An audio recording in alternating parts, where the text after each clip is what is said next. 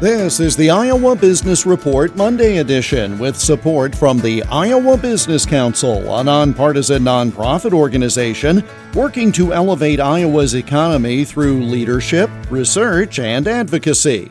More at iowabusinesscouncil.org. The U.S. bond rating was downgraded earlier this month. Financial journalist Jordan Goodman tells us why and predicts there could be further problems. So the U.S. credit rating was dropped by Fitch from AAA to AA plus, and they said all these games that the politicians keep playing with the debt ceiling. I mean, the last one we had in June, it came down to a few hours before we were about to default on the national debt.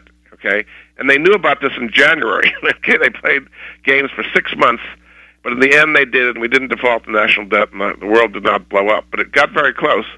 And so Fitch is saying these kind of games hurt our credibility. And so they lowered the rating. Treasury Secretary Yellen protested, no, no, we've got everything under control. It's all fine.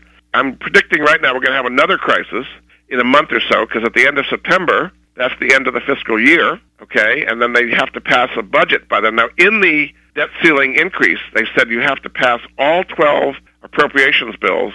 And if you don't, there's going to be a mandatory 1% across the board cut in the federal government and I don't think they passed any of those 12 appropriations bills. And now they're on recess in August. So I don't think we're going to meet that deadline. So I think we're going to have the government shut down and another crisis at the end of September.